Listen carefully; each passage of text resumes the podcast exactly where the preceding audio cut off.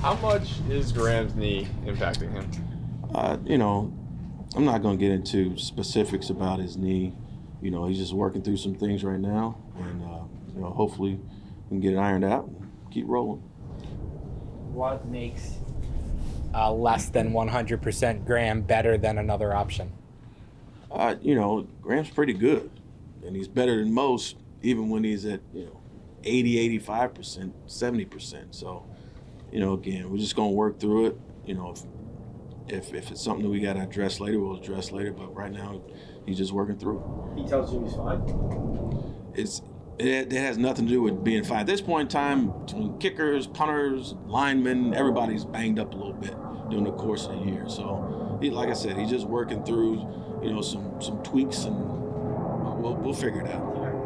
I'm not asking as far as like for an injury update. I mean more like your decisions about when to kick, Yeah, when yeah, to not. Like, yeah, the- yeah. No. is that is it a no, factor I, there? I think you know if he goes out in the field, he's got to be capable of doing the job. You know what I mean? So it's it's it's just one of those deals. Like you know, you sign up, you put a jersey on. Here we go. It's time to go. They call your number. You got to make the kick. You know, so that's just that's part of the job. When he misses, it does seem to be most of the time left. Uh, has been. Is there something you look at and say, you know, this is the reason? Yeah, I mean, you always go back and look at the tape and and figure out you know why he's doing X, Y, and Z. But uh, you know, he had that. That's kind of his miss. You know, when he does miss. Did uh, McDonald jumping over the line on that last kick, does that affect anything? It could have, you know, it could have.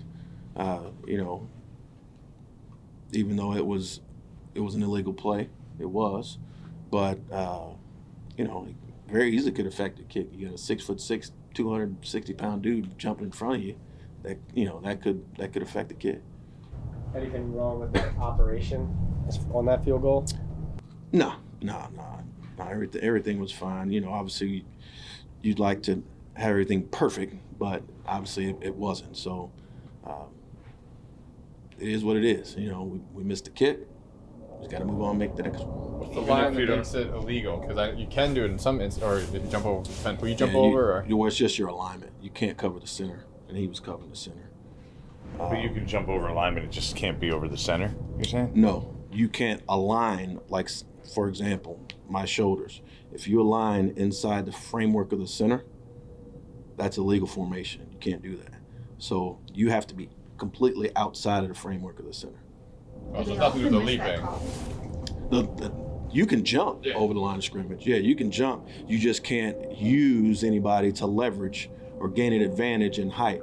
But you can jump from one side of the line of scrimmage and not touch anybody and land on the other side. That's perfectly legal. But if you line up within the framework of the shoulders of the center, it's, it's a legal formation by the defense. It's the person who's jumping can't line up there, right? Or you can't have no anybody. One, yeah, no one can line up inside Yeah, but the he framework. was T-Mac. Say it again. He was. What do you mean? He was within the shoulder-to-shoulder box of the center.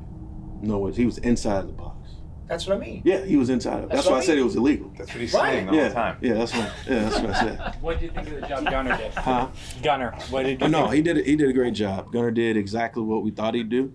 Uh, you know, he did a good job of fielding the ball in the elements. It, it was you know rainy and nasty. And, you know, Gunner's being Gunner. You know, went to school at Bemidji State. You know, it's kind of gets kind of nasty up there sometimes. So.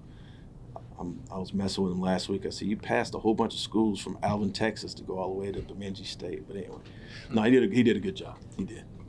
Back, back to that play for a second, though. Is that a play that you would ordinarily see flagged, and it just wasn't? Yeah, it, it, it wasn't. Yeah, yeah, it wasn't. Is your punter tired?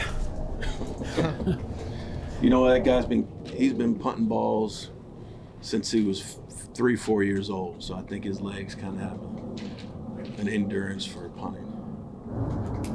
How does it change um, the blocking when you do the rugby punts? 'Cause obviously he's holding the ball probably a, a beat longer, right? And he's moving. So like, how just how does that change things protection wise? Uh, you know, obviously we change our protection with that style of punt. So uh, it's just a couple different rules. It's nothing difficult. Uh, it's something that he feels really comfortable with, and he's actually faster doing it that way than he is conventionally. So, um, you know, we're just trying to put him in a really good position to be his best, use all of his skill sets, and uh, it kind of helps us in coverage too. Is Thomas Oliver going to play gunner for you? You know, Thomas just got here, and uh, you know he's doing a good job. He's trying to figure it out, uh, but all those guys are working at it right now. You know, we got a bunch, three or four guys that are working it. Uh, it just depends on how it shakes out on game day. He's done. He's done a lot of that, though, right? Yeah. With Morstead's punts, I mean, you don't field inside the five.